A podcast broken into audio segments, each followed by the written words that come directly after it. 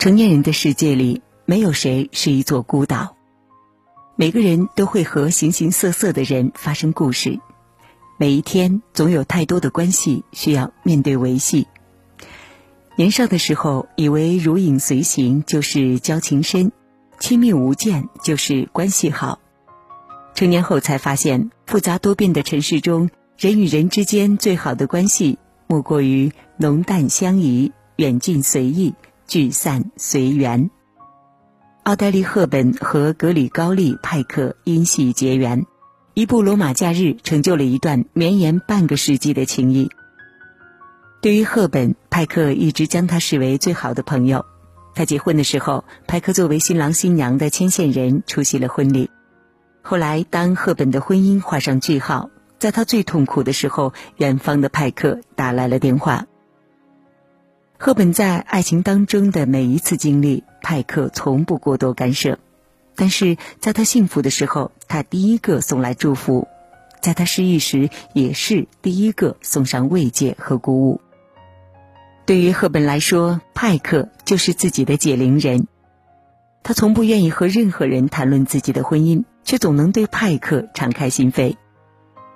一九九三年一月二十号，赫本离开了人世。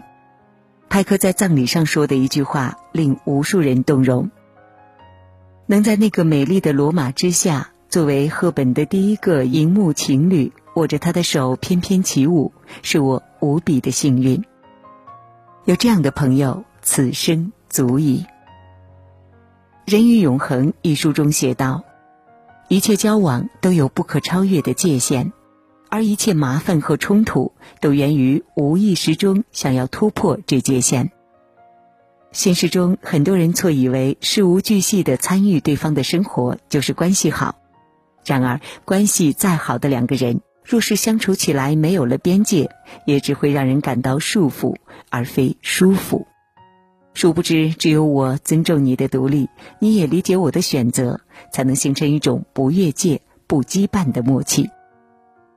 其实每个人的内心都会有属于自己的空间和界限，留一点分寸，方能彼此舒畅；有一点余地，反而相处得更好。有事就联系，没事儿各忙各的，不必寒暄，也不必刻意。舒服的关系，浓一分则腻，淡一分则涩，浓淡相宜才最长久。很喜欢这样的一句话。隔天涯之遥而不生疏，居咫尺之地而不狭腻。的确呀，好的关系不因过于疏离而尴尬，也不因过于亲近而负累。前段时间呢，作家李小艺邀请易中天教授做客自己的直播间，随后呢，李小艺的一个朋友就托他向易中天老师求套签名书，他坦率的告诉朋友：“很抱歉，我办不到。”我也没有易老师的微信。朋友觉得很奇怪，就问道：“你们是朋友，怎么可能会没有联系呢？”李小艺解释说：“自己有事儿就托易老师的编辑转达。他觉得一位七十多岁的老人家，一位活出了自我的学者，生活里多一事儿不如少一事儿，通讯录多一人不如清静好，所以自己从来没有要求加易老师的微信。”正如李小艺所言，不打扰也是喜欢的一种。因为过分打扰对别人来说可能就是一种困扰，结果求近之心反成疏远之意。年轻时的我们试图通过密切联系、频繁互动来拉近彼此的距离，维系感情。后来才发现，保持让彼此舒服的距离是成年人该有的自觉。冰心先生曾经说过这样的一句话，深有感触：“心若在，断了联系又何妨？心若不在，寸步不离又怎样？”人与人的关系便是如此，不打扰不等于不在乎，不联系不代表已忘记。或许时间和空间的距离会模糊你我的模样，但不会冲淡一段真挚的友情。真正的朋友从来不怕距离远，不怕久未见，远近随意，互不打扰，才是有些关系最好的结局。网上看到网友十二分享自己的经历。十二有一个从小玩大的好朋友，关系特别好。他说，小时候和朋友一起，真的就像拍《家有儿女》的感觉一样。后来呢，大家都搬家了，渐渐失去联系。前不久呢，他通过微信又重新联系上了朋友，但是不聚会也不聊天，大家仿佛都很忙，没时间，再也回不到当初的亲密无间。十二说：“其实中间有五六年完全不联系，不管是我还是他，多多少少都变了。彼此的客套，就仿佛鲁迅和老年孕土之间的怅惘，自己觉得特别失落。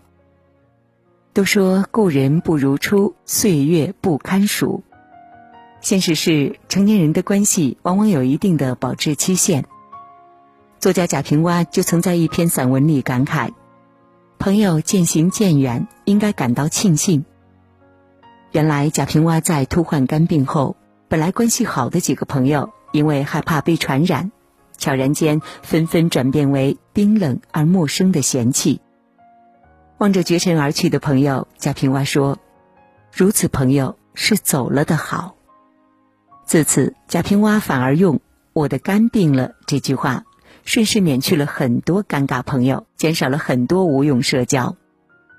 其实很多人之所以活得累，正是因为把聚散离合看得太重。人世间任谁都是喜聚不喜散的，但是到了一定的年纪，就得学会接受凡事随缘。人生这条路上，谁不是一边遇见一边再见？